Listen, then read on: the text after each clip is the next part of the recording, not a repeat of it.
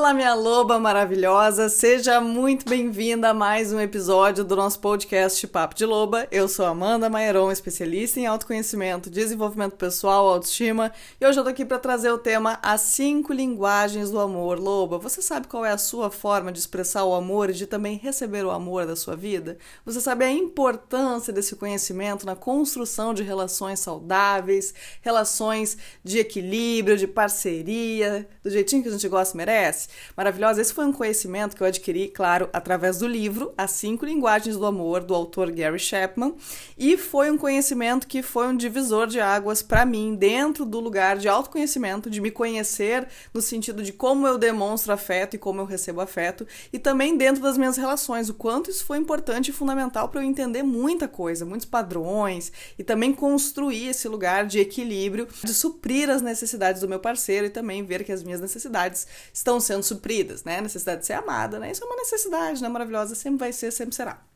Então vamos entender a importância disso, desse trabalho aqui do Gary Chapman. É claro que se você tem interesse sobre esse assunto, eu não vou deixar de recomendar a você que você leia o livro inteiro, porque ele aprofunda bastante, né, dentro desses termos que são estudos dele, uma pesquisa que ele fez por muito tempo, muito profunda, é muito interessante esse livro, muito bom mesmo.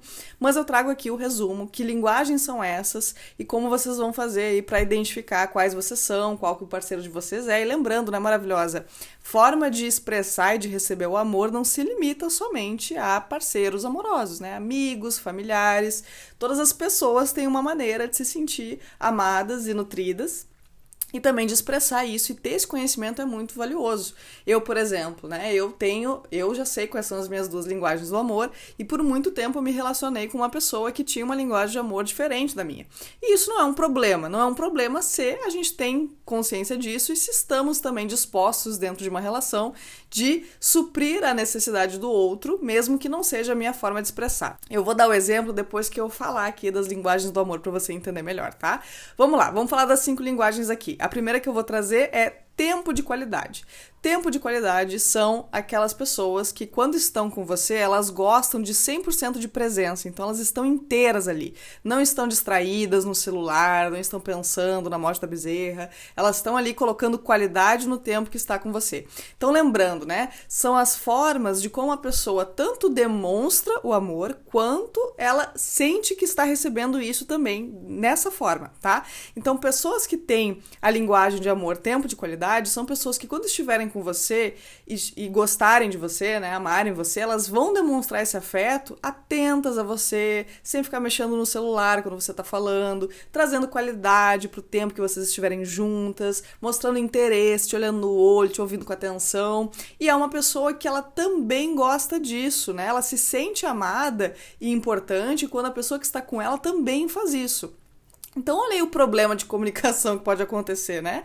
Eu, por exemplo, não sou tempo de qualidade. O lobo é. Então, eu perguntei para ele, eu trouxe, ele não conhecia esse assunto, eu trouxe para ele as cinco linguagens do amor e ele se identificou como tempo de qualidade, e isso foi importante, porque eu sou uma pessoa que eu tenho muita facilidade de me distrair, até porque eu tenho TDAH, como eu já comentei em um dos episódios, inclusive é um episódio que eu quero gravar, não sei se o próximo, mas eu vou gravar um episódio sobre isso, a realidade de uma loba com TDAH, porque tem muitas aí me ouvindo que também tem e, e me veem como uma referência, enfim.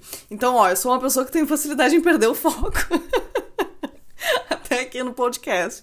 Então eu fico vigilante em relação a isso, né? Para quando ele tá conversando comigo, me contando alguma coisa, eu largar o celular, olhar ele no olho e ouvir o que ele tá me dizendo, porque eu sei que ele se sente amado e valorizado dessa forma. Então é muito importante a gente ter esse conhecimento. Eu acho fundamental, maravilhosa, fundamental. Que bom que você está ouvindo isso se você ainda não conhecia as cinco linguagens do amor.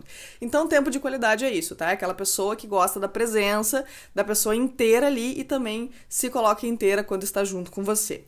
Depois nós temos presente. São pessoas maravilhosas que gostam de presentear. E aqui, atenção, não é no sentido de valor, né? Presente caro, joias, não. É lembrancinha, às vezes uma cartinha feita à mão, sabe? São pessoas que elas se sentem amadas quando recebem esse tipo de demonstração, sabe? Aquela pessoa, nossa, passei por aquela loja, eu sei que você gosta desse bombom e trouxe para você. Nossa, essa pessoa já se sente super amada e vista. E são pessoas que gostam muito de presentear, né? Eu tenho uma amiga que é assim. Ela é linguagem de amor de presente, ela ama dar presente. Ela dá presente assim gratuitamente, não é aniversário de ninguém, ela presenteia e ela se sente super machucada se alguém dá para ela uma lembrancinha, por exemplo, que ela não gosta. Então ela sente assim, cara, a pessoa me conhece e não sabe que eu não gosto disso. Então ela não tá se importando se a coisa é bonita, feia, cara ou barata. Não, é no sentido de uh, o quanto pesa para ela um presente ou uma lembrancinha que ela não gosta, que ela não se afiniza, porque isso fala sobre o quanto o outro não a vê, não a reconhece. E eu já não enxergo assim. Para mim é muito interessante ver ela falar sobre isso, quando ela conversou comigo sobre isso, porque eu percebi, caramba, eu não boto peso nenhum nisso. Se a pessoa me der um presente que eu não gosto, eu vou pensar, pô, botou dinheiro no lixo. e vou seguir minha vida, entendeu? Vou seguir meu baile. Mas as pessoas que têm essa linguagem do amor, elas botam um peso nisso muito grande, né? Então, maravilhosa, é claro que Todo mundo gosta de presente, todo mundo gosta de atenção, todo mundo gosta de tudo isso aqui que são as linguagens do amor.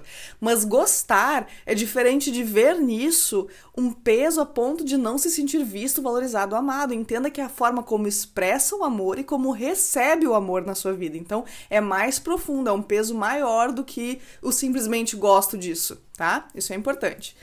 Depois vamos falar aqui de atos de serviço. Pessoas atos de serviço são pessoas que demonstram afeto e também sentem o amor uh, através dos gestos. Então elas lavam uma louça, fazem uma comida para você, levam teu notebook para consertar, busca você no trabalho. São pessoas que sentem que estão demonstrando afeto dessa forma, fazendo coisas para você.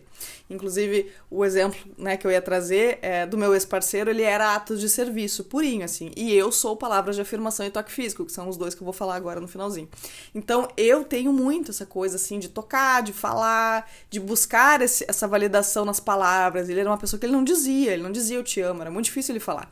Mas ele fazia muita coisa por mim. Assim, eu percebia que a gente tinha uma discussão, daqui a pouco ele vinha e trazia um café e fazia alguma coisa, ó, arrumei teu notebook, imprimi aqueles arquivos que tu estava esperando para imprimir. Ele sempre fazia alguma coisa. Eu pensava, ah, tá, esse é o jeito de, de pedir desculpa, que horror, que, que, que coisa, né? Só que eu não tinha esse conhecimento. Então, quando eu descobri as cinco linguagens do amor, foi muito interessante eu perceber o quanto eu via nos gestos dele uma superficialidade que ele via como demonstração. Porque quando eu questionava ele justamente por isso, que ele não estava demonstrando afeto para mim, ele ficava chocado. Ele falava, como assim? Eu, eu demonstro o tempo todo, mas para ele a demonstração dele era os atos de serviço e eu não estava reconhecendo. E vice-versa, né? Maravilhosa. Tanto que eu sou palavras de afirmação, né? E palavras de afirmação são as pessoas que usam a afirmação Então elas afirmam por elogios, por eu te amo, por você é incrível, você é maravilhoso. Ela valida, né, as características, a admiração por palavras. Ela fala isso, deixa explícito por palavras. Então são pessoas que fazem isso e que gostam também de receber isso em troca. E eu sou palavras de afirmação, né?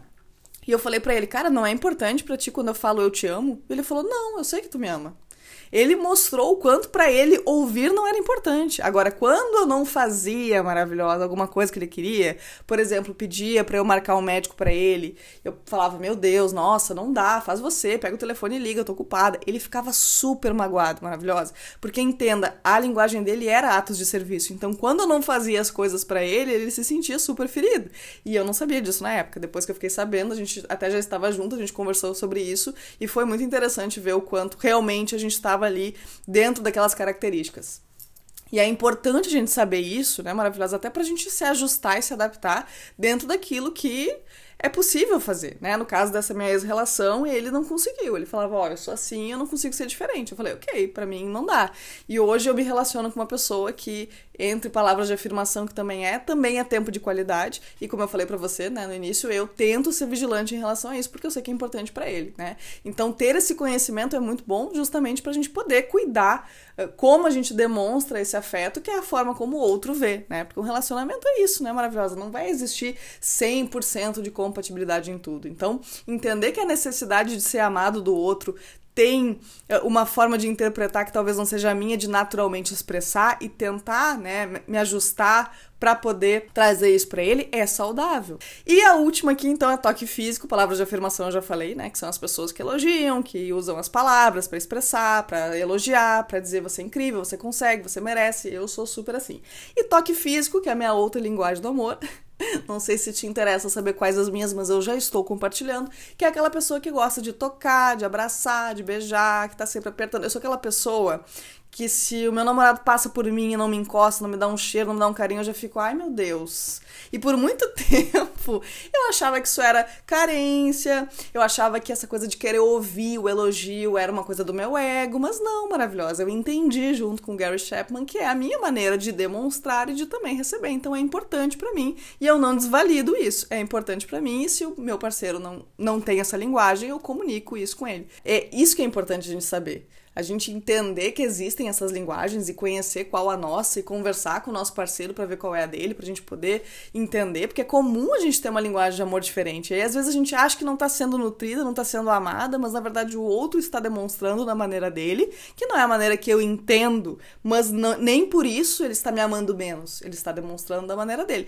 É claro que, né, maravilhosa eu achar, ai não, ele é ato de serviço, mas ele me trata super mal, ele é frio comigo, é distante, mas volta e meia ele me dá um presente, né? Por exemplo, ah, ele é de presente. Também não, né? Maravilhosa, não é assim.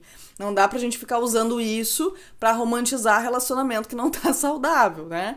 Agora, poder perceber que o outro está sim demonstrando e muito da maneira dele é muito interessante até pra gente poder fazer esses ajustes assim, tanto de como a gente tá percebendo e como a gente tá oferecendo também. Certo? E isso não só para relacionamentos amorosos, mas para amizades, familiares. Então, espero que te ajude como me ajudou. Compartilhe esse podcast com suas amigas, seu namorado, sua namorada, seus familiares familiares, para que vocês encontrem, se identifiquem juntos, né, a linguagem de vocês e conversem sobre isso. E espero que tenha suprido as suas expectativas maravilhosas, porque vocês estavam muito ansiosos por esse podcast. Um beijo no coração de vocês e te vejo no nosso próximo episódio.